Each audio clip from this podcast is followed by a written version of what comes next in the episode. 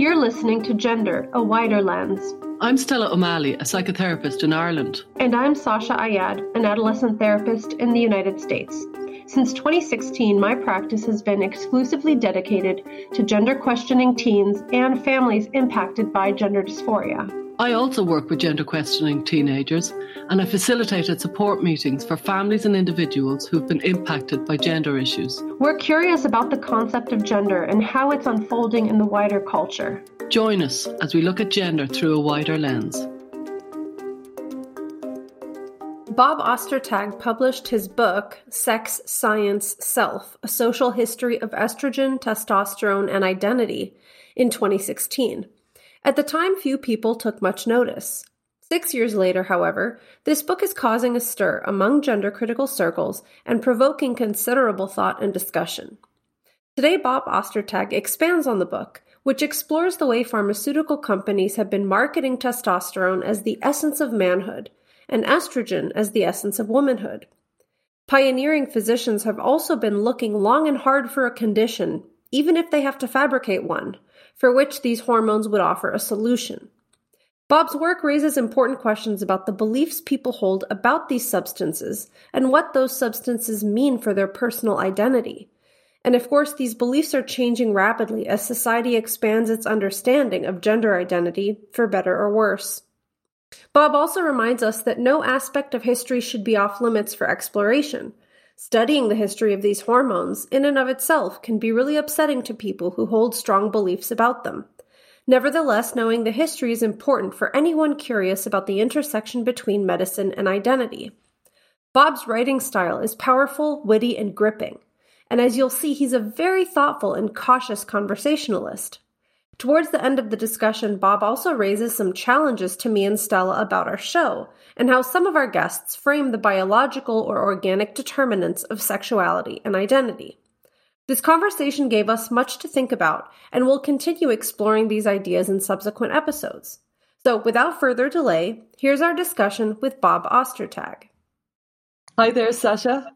Hi, Stella. So, Today's guest is really great because we have Bob Ostertag on, who's written this book in 2016 that started uh, coming into my world when it was recommended by Lisa Selin Davis, who, of course, interviewed you recently in her Substack, Bob. So we're so happy to have you here.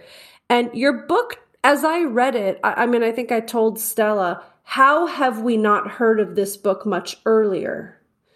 Because what I took away from this book is that there's been a long history of pioneering doctors and physicians and psychiatrists and, and different people in the medical industry trying to find a way to use hormones.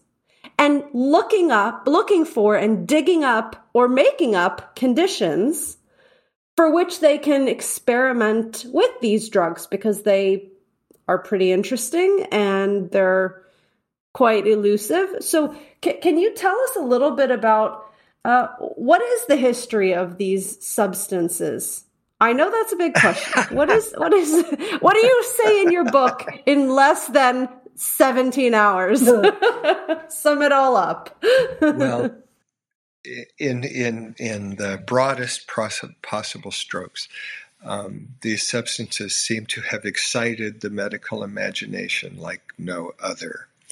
And the, the history is a series of sort of crusades um, led by, you know, crusading doctors and backed by uh, pharmaceutical companies that had enormous um, financial interests in which extraordinary claims were made about these substances and extraordinary medical practices were um, carried out, and then the whole paradigm crashed and burned with all kinds of recrimination, regret, and um, and pain.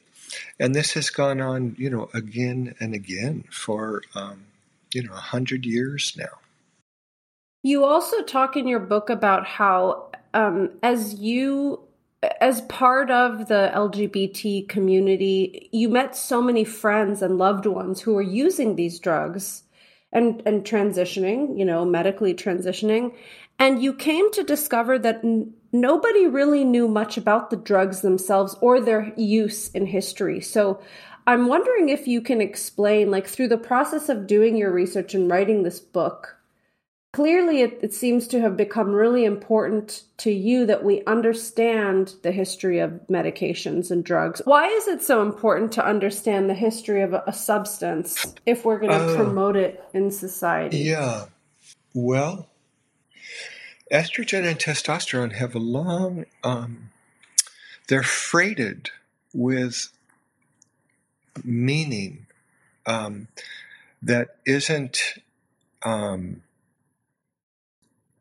isn't necessarily purely scientific, or we could say it's scientific, but science itself is freighted with with meanings that um, that have a history. This idea that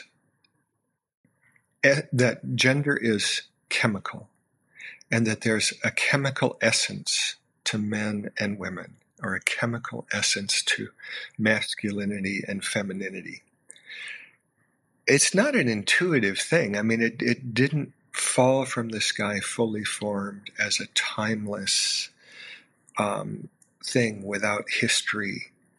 Uh, surely, I thought it, th- there's a, a path that was followed. There's an A, B, C, D.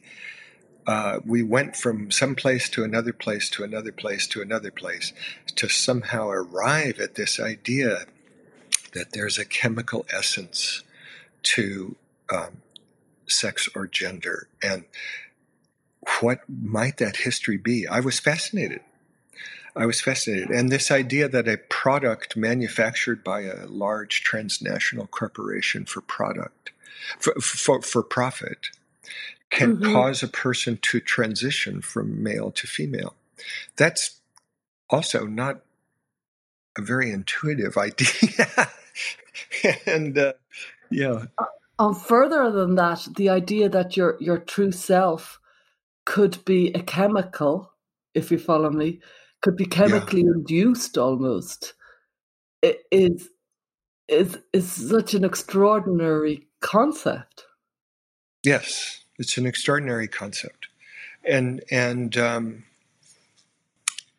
these are concepts that we um, have become so woven into our cultural and intellectual fabric that we forget that even the notion that you know we, we use the word transition. We use yeah. The, the the idea that this this what these substances do cause one to transition from one to another gender um, I notice on your podcast you use the term trans- transition without um, questioning the the meaning. That's a very good point. I would like to bring up that point. It's almost like you're saying. It reminds me of transubstantiation in the Catholic um, kind of concept, because uh-huh. it, you know you you convert the bread into in you know what I mean into whatever the holy divine. And transition is is what you're kind of resting on here is that we're just almost mindlessly using the word transition and you're going really? Transition? Is, am i right in thinking that yes yes exactly exactly i so i think a lot about technology and culture and my i have other books about technology and culture and and um, I I insist that all technology is is open to question. And, um, you know, th- these days with climate change and everything else, um, you know, technology is open to question. There can't be some part of technology that is assigned a particular meaning and then no one's allowed to question that meaning. So, so um, to say that taking a hormone causes one to transition gender is to subscribe to a particular meaning of that technology. And I, I and I don't think we should take that as given. So th- this is a great point. Do you have um, a preferred interpretation of that process of taking hormones, for example? Or are you kind of just being inquisitive and saying, hmm, I wonder why we've assigned meaning to that? Like, do you have a preferred way of understanding this? No, very much the second. Um, um, yeah, and, and I try to approach history that way. Um, there's nothing. Uh, yeah, I'm more curious about the changes than arguing which version of understanding was right or which one was wrong. I'm more curious about calling mm-hmm. attention to the fact that it changed and that mm-hmm. um, that that should inform our thinking.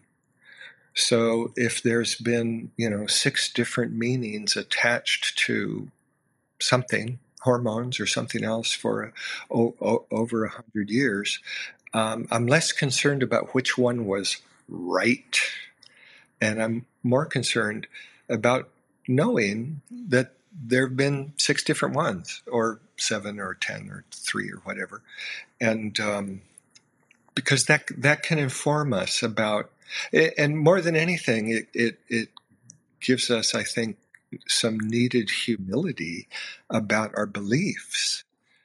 I mean, maybe we're living at the time where you know we are all getting it right for the first time ever, and thank goodness. But I, you know, on what grounds do we do we uh, believe that about ourselves? Bob, can you give a couple of examples from your book about the way the meaning of these substances or the way they impact the body has changed? Because I think this this is making sense to me as someone who's read it, but I'd love for our audience to kind of get a glimpse of like what are some examples of, of how this has evolved in the medical industry or in kind of our cultural understanding of male female hormones all that stuff so um, in the early days of endocrinology, which was in the late 19th century, that was when chemistry, the, the practices and, and capabilities of chemistry developed to the point that we could look into the component parts of blood. So before that, the 19th century was really nerves. Um, we understood nerves. We thought nerves really regulated physiology and behavior and development and everything. That's why 19th century was all about nervous disorders and um, so many uh, human ailments were understood to be nervous disorders. So then at the end of the 19th century, um, we acquired the ability to break down the component parts of blood sufficiently to notice that there was something else going on. That in addition to this hardwired system of nerves, that there was a broadcast system as well, that there were things that circulated through blood and somehow they regulated, um, they played a role in physiology and behavior. And so um, when that was realized, then the question was, well, where do those things come from? And the most obvious place was testicles because they're hanging right out there available for doctors to examine. And there had been thousands of years of what we might say would be medical experiments, though they weren't thought of that because the history of male castration is long and extensive, both with animals and with humans. So it was um, understood that if you uh, cut off somebody's testicles, that there would be behavioral and physiological consequences. So people thought, okay, there must be something that um, comes out of testicles and it regulates all this, and and um, and that's what makes men men. And that idea that um, there was this thing that came out of testicles that made men men. Um, that idea has continued to inform um, the thinking and the um, practices around um, testosterone, um, our understanding of endocrinology back then was very simple. Very simple. It was thought that there were a very few hormones, that there was uh, one one hormone per gland, that there were very few glands, and that there was a deficiency disease and a um, a hyperactive disease associated with each one. And um, where am I going this? Well, well, fast forward to today. So, how would I say it? The um, men take testosterone now, women take testosterone now, all kinds of people take testosterone.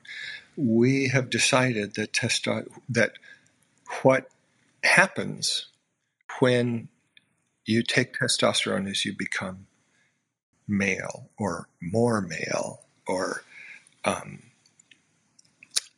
but testosterone does all kinds of things. You know if a man takes testosterone his testicles shrink and his breasts grow and he gets acne. And um, none of those are things that we particularly think of as male. Um, so if we begin with the idea that testosterone is the chemical essence of manhood and masculinity, then the fact that your balls shrink and your breasts grow and you get acne are unexpected side effects that have to sort of be managed and explained away. But if you just start, if you don't begin with the idea that testosterone is masculine, if you just begin with the idea that it's a growth hormone um, among many others, then you don't have to divide the consequences of it between the expected consequences and the unexpected consequences and the unexpected side effects. And then you keep, you follow that thread long enough and it starts to be, um, it flips. And so uh, you start to think that what's masculine is what's associated with testosterone because that's the chemical essence of manhood. So therefore, we the things we think of as manly become the things that testosterone does. Um, and then you really get arrive at sort of a chemical definition of of manhood or womanhood or masculinity or femininity and of course all of that is shaped you know profoundly by the profit motive because all of that's done for money. All of that, all of that is done for money. You know, one of the things that I really want hoped to um, people to take from my book was how much of what is said about these substances in the queer community today is taken nearly verbatim out of corporate advertising that's gone on for decades. Um, selling, uh, marketing, and selling the idea that um, these substances are re- represent masculinity and femininity. And again, as a historian, I'm I'm not trying to say one of these things is right or one of these things is wrong. Just because something's um, been repeated over and over in advertising by transnational corporations, that doesn't necessarily mean it's wrong. But if you're somebody who's who needs to assess the meaning of that for decisions that you're going to make in your life that are going to be of profound consequence, you should at least know well, that's that's corporate advertising copy. And um, and you know, you're saying, yeah, no, it's very interesting. Um, you know, though you're saying like effectively we've we've we've singled out testosterone to be this essence of chemical essence of male and estrogen to be the chemical essence of female and so the pharmaceutical companies have ran with this and made an awful lot of money out of this because we've bottled masculinity and we've bottled femininity and now we're selling it um, if i'm right um, other people would argue, but it is that that testosterone is the essence of male. Like I know, I hear you about the breasts, and it did give me pause for thought. And you said the shrunken balls and the breasts, and like why did we? But I would have thought other people, maybe Carole Hooven, who wrote testosterone, would say, "Oh, but it is testosterone is the definitive essence of, of male." Uh, well, I want to add on to your question, Stella, because I hear where you're going, and I'm I'm also aware that there there are you know branches of endocrinology that are framing things a little bit differently now. So, for example, sometimes females who are not transgender or who are not trying to quote transition to male are given testosterone for various different cascading pathways that it creates in the body that is not seen as like oh we're giving you a male hormone because I mean, as you describe in your book, every human being, regardless of their sex, has both and many more. There are many more sex hormones that we all have. So, um, yeah, I, am curious about. Uh, you know, it's almost like I, I hope I haven't hijacked your question, Stella. But are you saying that there isn't really um, a difference hormonally between male and female. Are you touching on that, Stella? No, I, I'm saying that testosterone is the kind of the essence of male, you know, testosterone. But I think I've been bought by the companies. I think I am a product of what Bob is saying, which is basically you've been told that testosterone equals uh, the essence of male and the, the, the, the traits that go with testosterone are therefore male and I, I basically bought the propaganda. I think is what Bob is is telling me. But I'm wondering that other people like Carole Hooven, I think, would say, no, testosterone is pretty much the essence of, of male.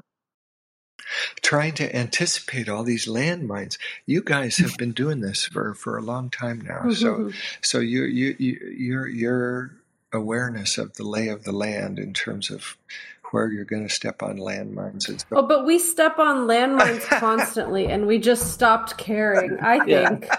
I don't know about you, Stella. Um, I have to say one thing. I would say, uh, unless I, you can come in on this, Sasha, but I haven't seen our guests be attacked. The only thing is, I've seen a few people disagree, but it right. hasn't been abusive. The, the our guests. I remember Paul Vasey was very worried, and then afterwards, he was clearly absolutely thrilled. no, I mean our listeners our listeners agree with our perspective. Yeah, so yeah.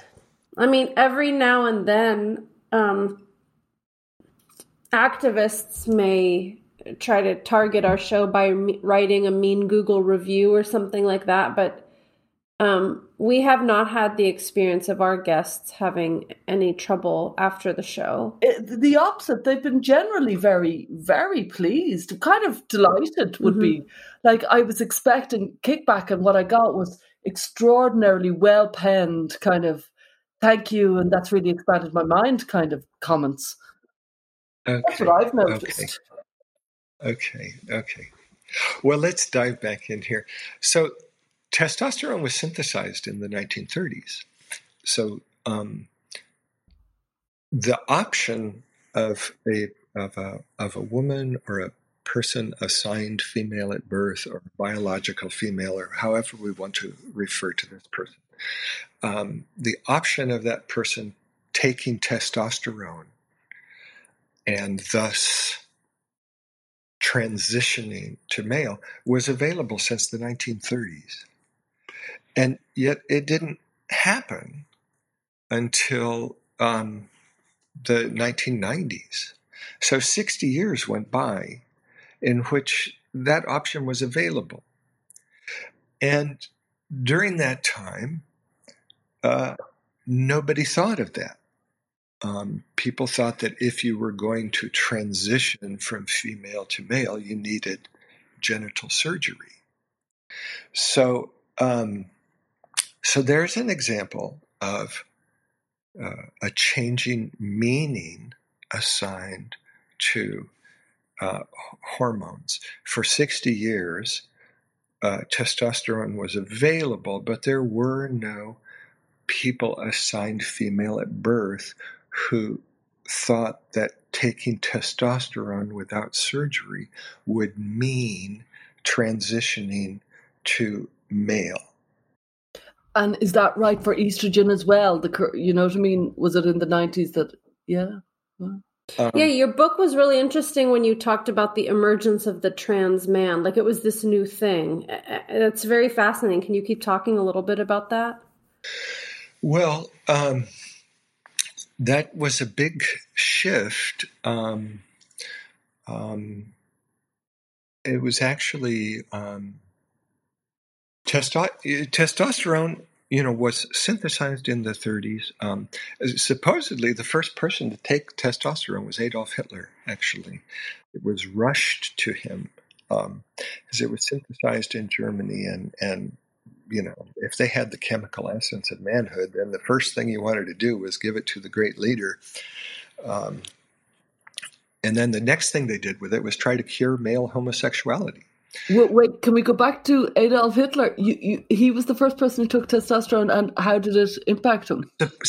Well, we don't know, and and this is I'm not sure if this is hundred percent understood, but I'd have to go back and and uh, see whether this is speculated or or or known as fact. But um, there was there was a race to synthesize um, testosterone uh, and in fact, that race um, created the topography of giant pharma. Was um, so so the the race to market estrogen and testosterone was the that was the the formative period of giant pharma. It's changed a little bit now with biotech. Now we have some newer companies who have you know are working in different different kinds of technology. So with biotech, the the the um, topography of, of giant pharmaceutical corporate uh, corporations in the world has changed.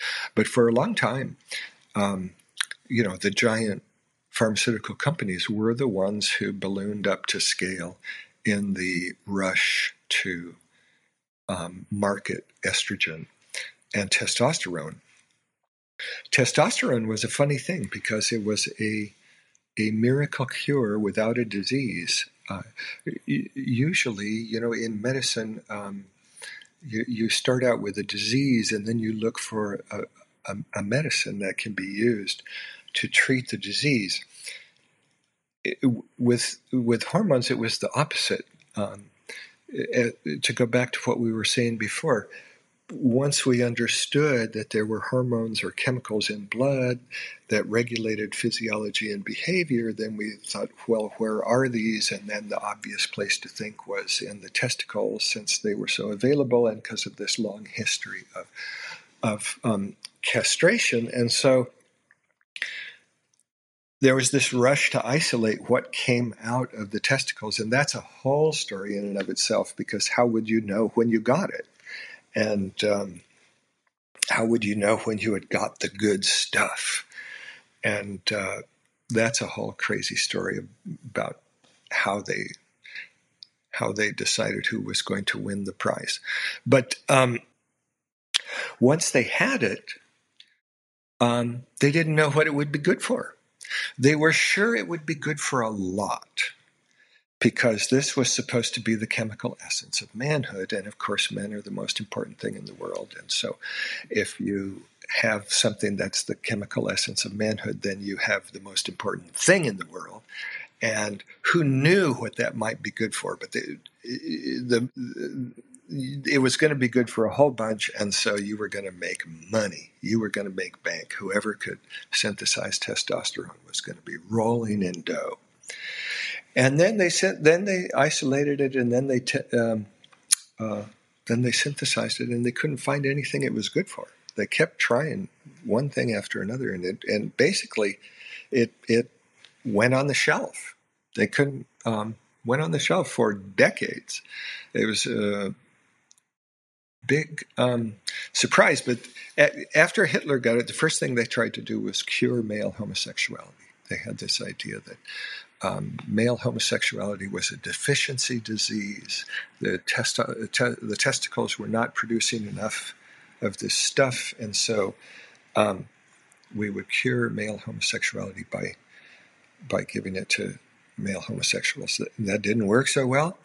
Um, in fact, you know, there's gay men today who um, use testosterone as a sexual stimulant, and nobody would think that you were going to make a gay man less likely to go around having sex with other gay men by giving them testosterone. But that was that was the first um, use, and um, and then there was a whole period where they tried to cure male homosexuality by transplanting normal testicles into the scrotums of gay men. That was another whole chapter in this. When you step back and look, there, there, there was a whole chapter where, um, you know, the, the renowned surgeons and doctors, world famous, were trying to rejuvenate old men by transplanting monkey testicles into their scrotums.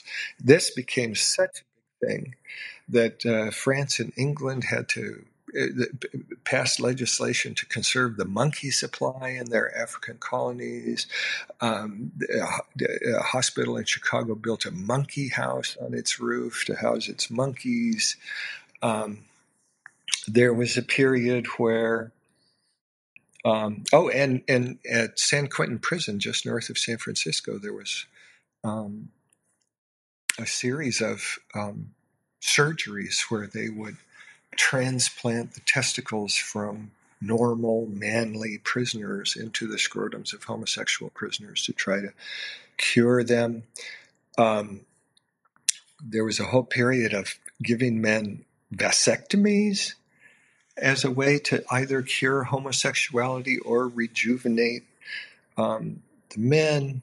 There, there's just a long history of these um, practices. Also, you know, with ovaries and estrogen. Um, there was a period where in Europe and the United States, and this is around the end of the 19th century, early 20th century, um, women sought uh, to have their ovaries removed as a as a treatment for hysteria, and um, thousands of women had their ovaries removed, um, and women would go from doctor to doctor, um, begging for the procedure. We hope you're enjoying this episode of our podcast. We work very hard to maintain high quality content for this show and we're grateful to RIME and GenSpect for supporting us. RIME, or Rethink Identity Medicine Ethics, is a non profit organisation dedicated to improving long term care for gender variant individuals. Visit rethinkime.org to learn more. And GenSpect is an international alliance of parents and professional groups whose aim is to advocate for parents of gender questioning children and young people. If you'd like to become a patron, you'll have access to weekly transcripts and special Q&As and you can join our listener community. Now back to the show. And I, re- I remember that that there was even a framing that this was like a feminist cause and that if a doctor was not willing to remove the ovaries from a woman, he was uh, kind of discriminating against them. Like I, I find it really interesting the way medical procedures can be seen as part of like civil rights issues, which of course we see that happening now in the gender world. Can you just comment on that aspect of like how because this this is a theme throughout the book, right? You talked about how homosexuality uh, people were campaigning to be taken out of the DSM and to keep drugs off of our bodies. And then, of course, in the trans movement, you see quite the opposite and then when it comes to women's reproductive health or women's health, you see moments in time where certain procedures were seen as this empowering thing. I'm sure we could talk also, not that I know much about the history, but like of birth control and all kinds of different medications, how they become part of a an activist narrative. Like, can you just maybe share examples of that or comment on that at all? Well, sh- sure. Um, in the United States, the first, what now we would call LGBT rights groups, were started in the 1950s. And um, they did their thing for a decade and a half, and then the Stonewall riot is sort of generally seen as the transition from that period to the gay liberation period. So, um, historians as shorthands as shorthand refer to the homophile era and the gay liberation era. So these organizations of the 50s and 60s are, are thought of and at the time sometimes referred to themselves as homophile organizations. And the, these organizations um, would, to some extent, collaborate with psychiatrists and doctors. They were interested in what psychiatrists and doctors had to say about homosexuality and what we would now call gender identity and so forth. They were they were looking around to um, make contact and collaborate with the medical people they viewed as the least awful, if that makes sense. Um, so they, they, they, these were sort of um, what we would now say as LGBT activists. They didn't call themselves that that then back that back then, um, but they were, um, and they had all, of course, been told that they were sick and that this was an illness and so forth. Um, this is the 50s and 60s. So um, they sought collaboration and exchange with doctors who they considered the least awful of the bunch. Now, gay liberation came along, and um, the fundamental break between the homophile era and the gay liberation era was that the gay liberation groups didn't want to talk to doctors at all, period. Full stop, end of story, not interested, we're not sick, there's nothing wrong with us the only experts in homosexuality is homosexuals. Thank you very much. And the only thing um, that we want from doctors is to be left alone. And uh, gender nonconforming kids don't need a doctor. They need a bus ticket to San Francisco, a nice bowl of soup when they get there, and a place to stay until they find a job or, or whatever. So that was um, that was sort of what defined gay liberation. That was the break. The, the, the liberation was we were not going to view ourselves as sick anymore. And of course, there's many um, the gay liberation was like any social movement, embedded in the cultural fabric in which it existed. So, gay liberation looked um, largely for its inspiration to women's liberation, um, what we now think of as second wave um, women's liberation, which was um, to a surprisingly large degree um, for, had its formative moment in questioning the amount of estrogen that women were taking. And um, some of the early, you know, consciousness raising feminist rap groups of the late 60s and early 70s were precisely around um, women getting together and realizing how much estrogen they were taking, women realizing they thought they were the only woman who was taking that much estrogen, and then realizing everybody else was, and um, and and coming to the conclusion that um, the medical profession was, you know, uh, medicalizing women's bodies in in a way that was inappropriate and oppressive and um, was feeding into the bottom lines of, of, of corporations that were making a lot of money and and was not doing any good and actually a lot of harm. Sorry, what were these women supposedly taking estrogen for? Well, uh, first and foremost, the pill.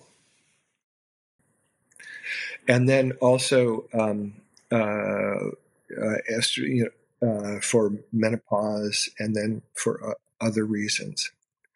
And um, and then it, it, was discovered that uh, there hadn't really been safety trials done that um, the sorts of safety trials that would not, one would one would normally expect had been done, and there was a whole, um, you know, the first zap of a of a um, congressional or Senate hearing was done around this, and also remember that this was a time the whole tenor of the of the 60s you know hippies were going back to the land.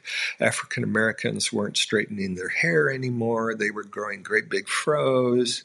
Uh, you know women were taking off their bras deciding not to wear makeup and um, you know not shaving their legs there was a whole um, the the um, the turn away from medicalizing um, social issues was hardly confined to the gay liberation movement. It was everywhere at the time. In the in the same sense that the turn towards medicalization in the queer world now is hardly, you know, an isolated case. I mean, just look at the number of people who took prescription drugs in 1969 when the Stonewall riot happened compared to how many people take prescription drugs today. This is not, um, you know, so many of the issues that we talk about when we talk about transgender issues today, um, they're they're not confined to the transgender world. They're so reflective of of the problems we have in the world today. I mean, look at the tenor of political debate everywhere, not just around gender. You know, we the the tenor of political debate is so out of control. Um, yeah.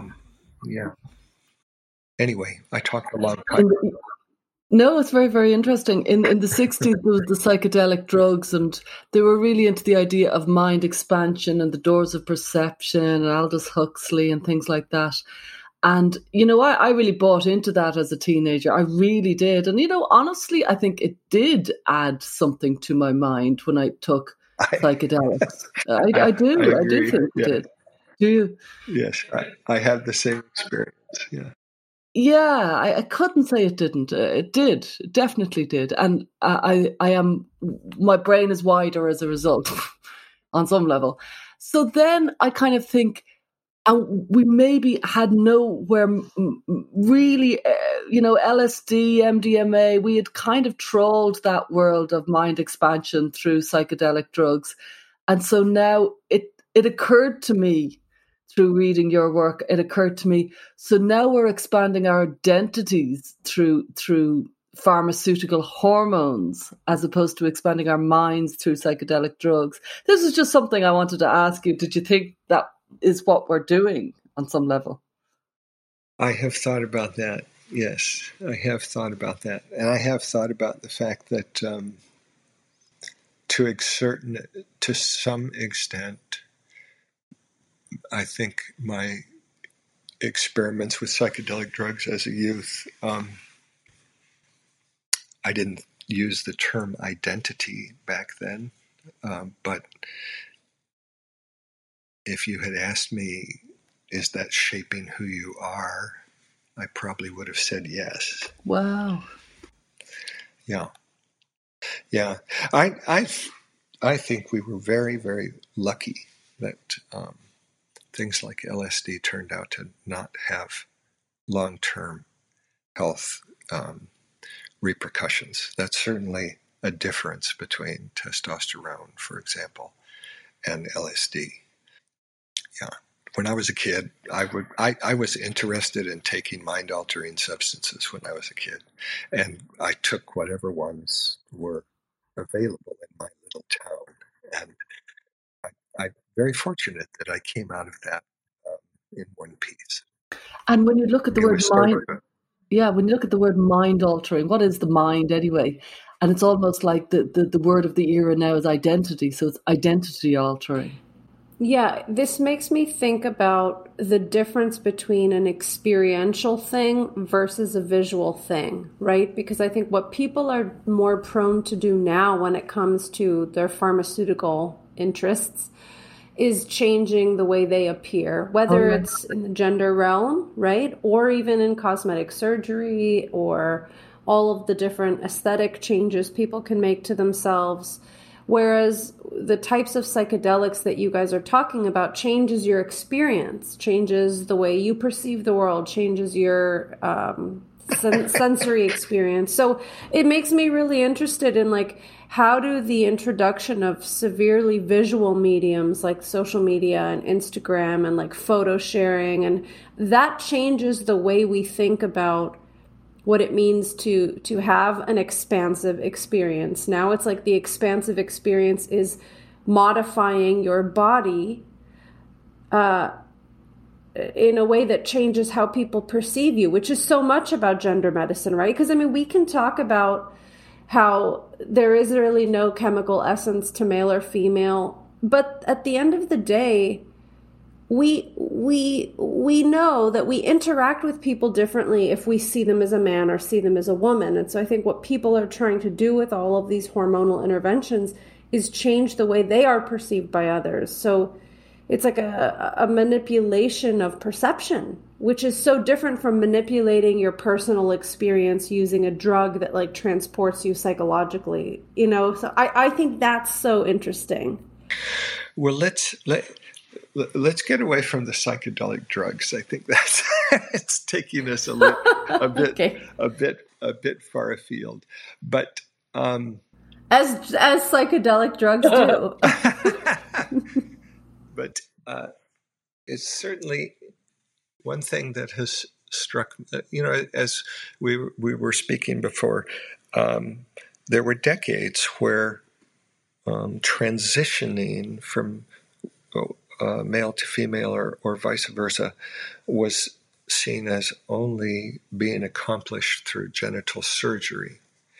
And then um, this idea appeared and became widely accepted that you could you could transition without surgery um, with hormones, and um, so why did that happen when it happened, when the hormones had been available for so long? And that exact same choice could have been exercised for decades and was not.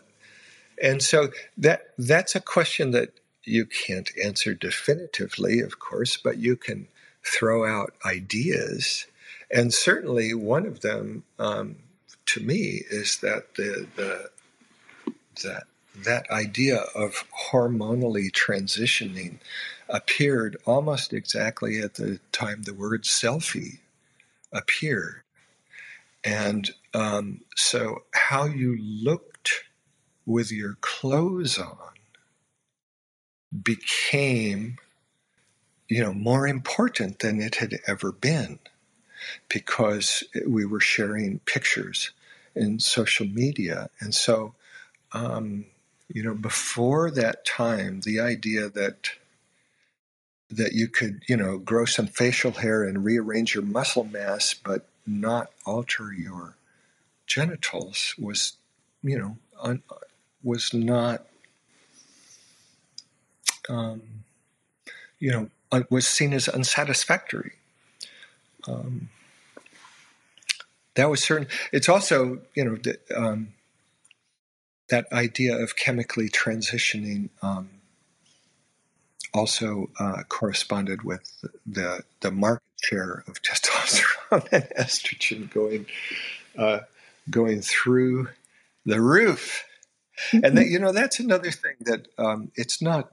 This isn't confined to just um, transgender or queer or LGBTQ um, communities. Uh, our culture is so awash in testosterone and estrogen um, right now. Uh, police take testosterone.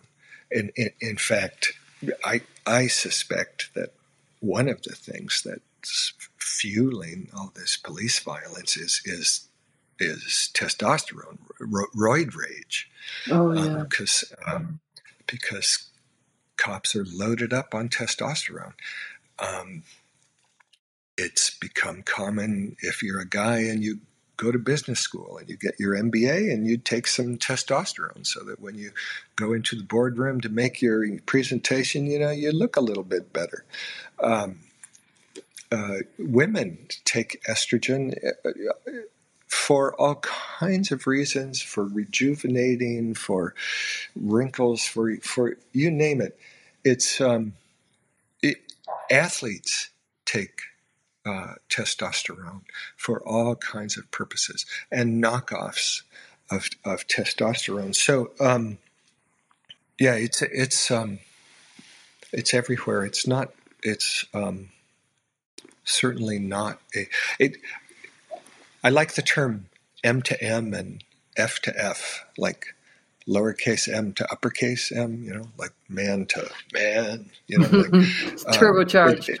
Um, it, it, yeah, it's hard to be.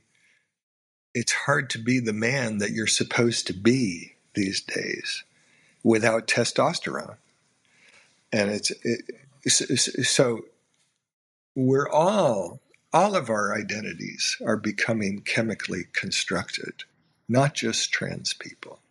It, every all of us. Did you trace it? I, I heard you mention the 1990s as when they picked up on let's use these hormones that have been around for decades and we will market them so that they they effectively they contain the essence of man and the essence of woman is it the 1990s and was there a, a particular marketing genius who who decided this or is it more nebulous than that oh this was marketed like this from the very beginning um, but what happened, I'd have to look up the exact date, but around the 1990s was when, at least in the United States, when um, the government approved direct to consumer television advertising for prescription drugs.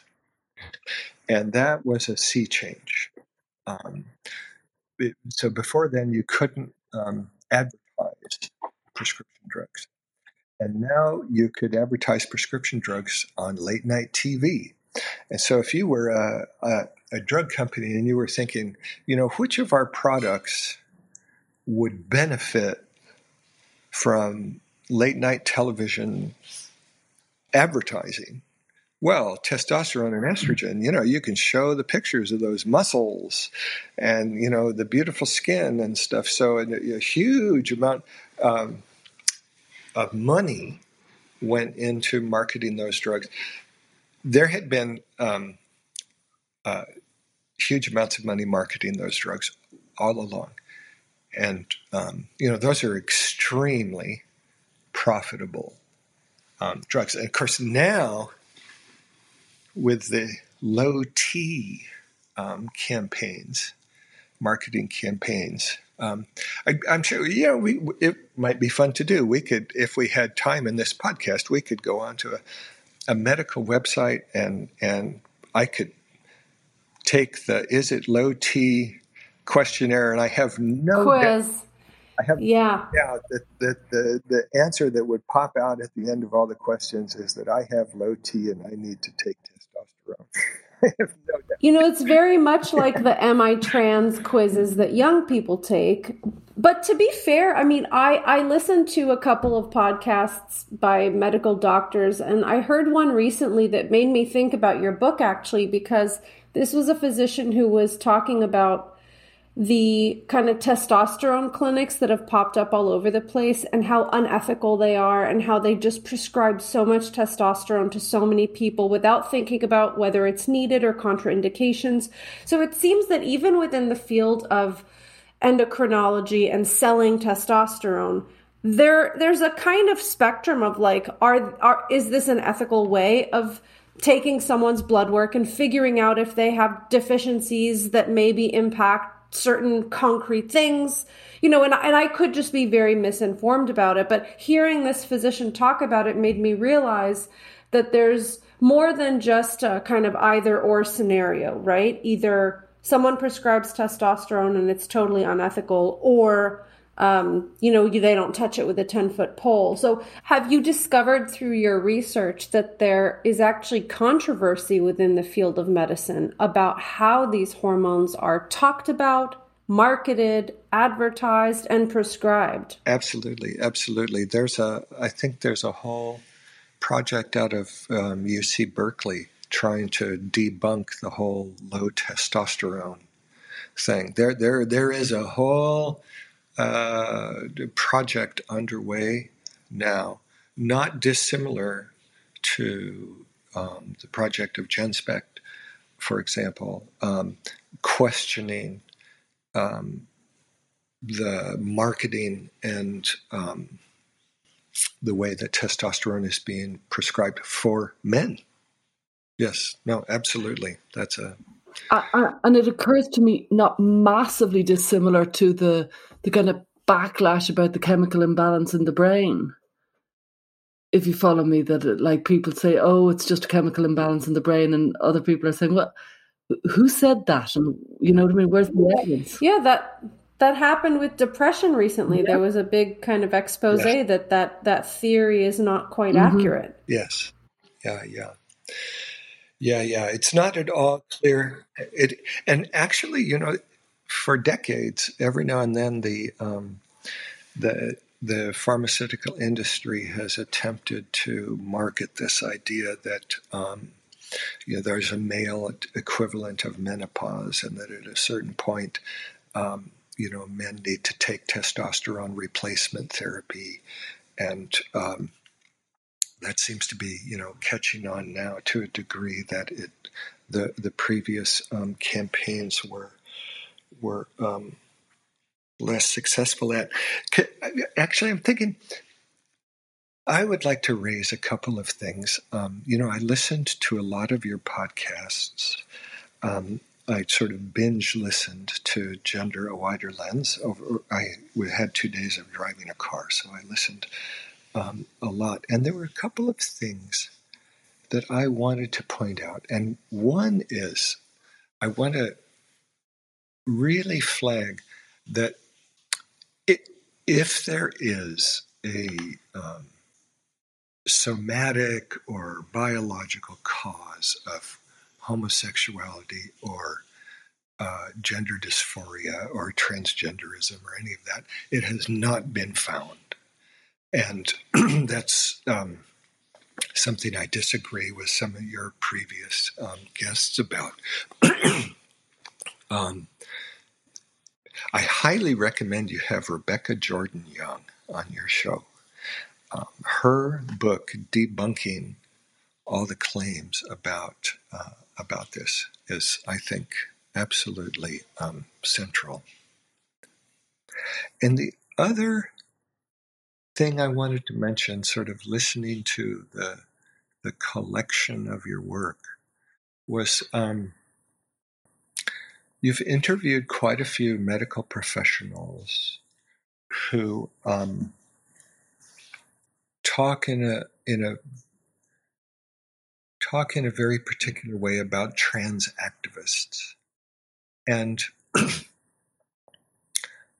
I just want to note that as far as I know, trans activists don't write prescri- prescriptions for drugs, and they don't open clinics, and they don't um, fun.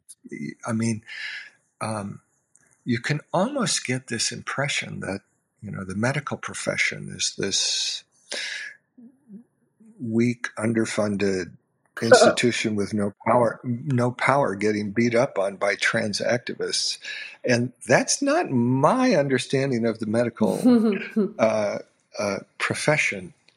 Um, I think the you know where we're at in all this raises some pretty deep questions about um, medical what we think of as the medical profession what we think of as science. That's a very good point. I think um, you know there there's activists for many many different things. And it's not as if the activists had the prescription pads or or ran the clinics.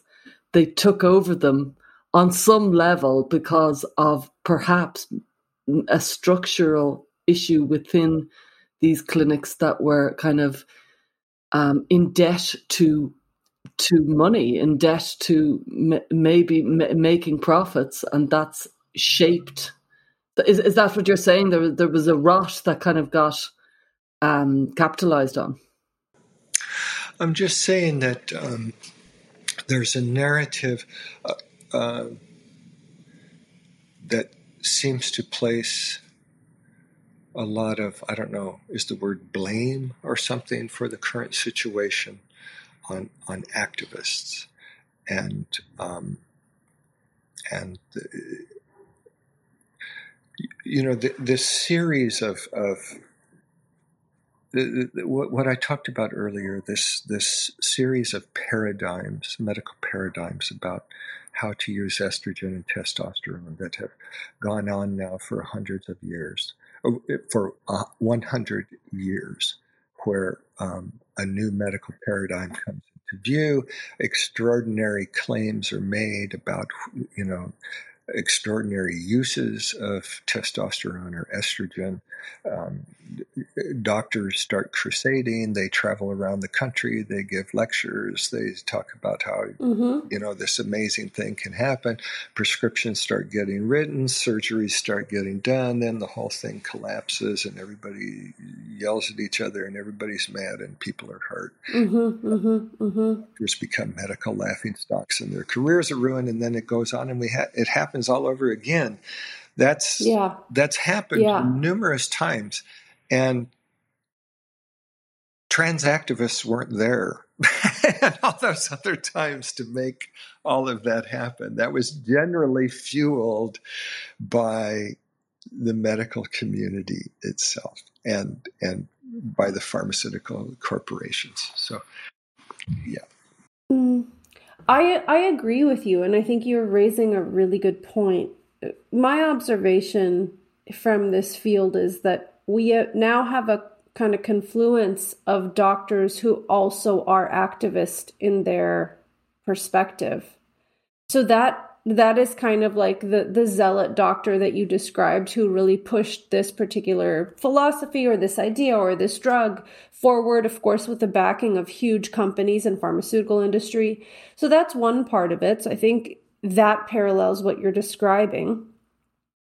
But i also think there's there's a real um, tension between kind of patient led, consumer led medicine, which I think has a very important place. And I think it's an important antidote to the kind of doctor standing on high telling a person what's wrong with them. So I, I completely value the move towards this kind of patient centered, patient led medicine. But I also think it can cause some ethical dilemmas for doctors who maybe are are really earnestly trying to do the right thing because there's a great deal of pressure to yes. uh, kind of let the patient lead. You know in the same way that this was a benefit for the gay liberation movement in insofar as people were able to say i don't need a doctor to tell me if i'm healthy or not right? That's a positive thing. And then when it comes to you know issues that involve medical prescriptions if you have that same attitude you could end up with something that happened for example in like the opioid epidemic where it was corrupt pharmaceutical practices combined with patient demand. So i just think it's a very messy complicated thing and it's not always very clear where the blame lies really on any of this. Yes absolutely absolutely agree. Absolutely no I, we're we're we're exactly on the same page. Exactly on the same page. Yeah. I'm I'm glad you raised that, Bob. It was really fascinating to have you on, and we're very grateful for your your book, and we hope a lot of our listeners will check it out. I know I've been recommending it left and right. Um, and is there anything uh, you'd like to say, just in terms of you know, before we got on the call, you said when I first wrote this book, it didn't get much attention at all. And then it's been picked up more recently. So, can you just tell us a little bit about that trajectory and then we'll we'll let you go yeah it's it's been curious to me so i, I worked on the book i would have been working on the book in um, 2012 2013 2014 so about about 10 years ago and mm-hmm. like we said i i had friends people close to me taking uh, hormones and i would say you know what is that stuff uh, you know, who owns that? Who makes money when you buy that? Um, what are the ups and downs and the side effects and the, and uh, this idea that you can take that and change your gender? Where did that come from? And people didn't know. People didn't know, and doctors didn't know. I'm, I'm. It's in, it's impressive to me how doctors who are involved in clinical practice don't have time to actually um, think about the history of, of, of, you know, they're all caught up in like, do I prescribe this much or that much? They're not, they're not thinking about the larger philosophical and history.